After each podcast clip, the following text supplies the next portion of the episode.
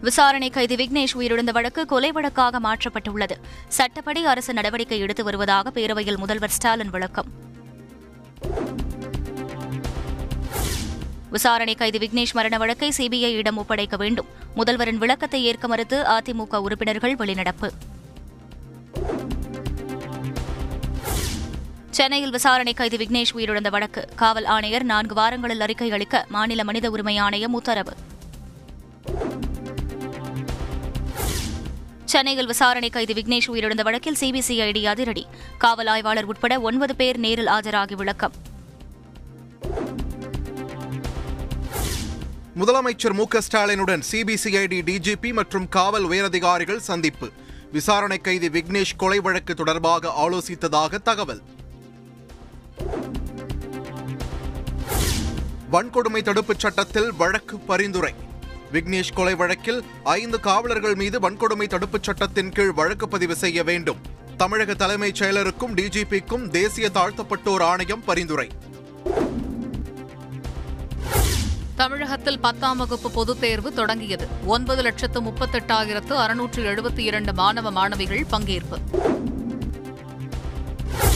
படுத்த படுக்கையாக தேர்வெழுதும் மாணவி சிந்துவின் மருத்துவ செலவை அரசே ஏற்கும். முதலமைச்சர் ஸ்டாலின் அறிவிப்பு. தோல்வி பயத்தில் மாணவர்கள் யாரும் தவறான முடிவுகளை எடுக்கக்கூடாது. மகிழ்ச்சியுடன் தேர்வை எதிர்கொள்ளுமாறு அமைச்சர் அன்பில் மகேஷ் அறிவுரை.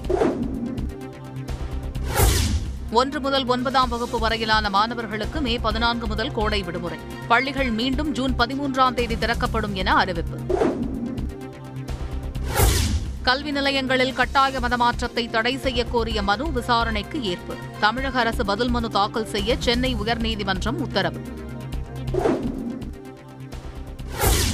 பழிவாங்கும் நோக்கத்தோடு பட்டண பிரவேசத்திற்கு தடை விதித்துள்ளது அரசு. எதிர்க்கட்சித் தலைவர் எடப்பாடி பழனிசாமி குற்றச்சாட்டு.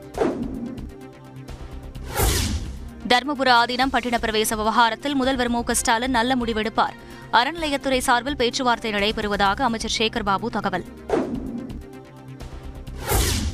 மன்னார்குடி ஜெயரை குண்டர் சட்டத்தில் கைது செய்யக்கோரி திராவிடர் கழகத்தினர் புகார். கைது செய்யாவிட்டால் போராட்டத்தில் ஈடுபடப் போவதாகவும் எச்சரிக்கை. மனிதரை மனிதர் சுமக்கும் முறை மாற வேண்டும் என மார்க்சிஸ்ட் எம்பி சு வெங்கடேசன் கருத்து. சன்னியாசி தர்மங்களை மடாதிபதிகள் பின்பற்றுகிறார்களா எனவும் கேள்வி.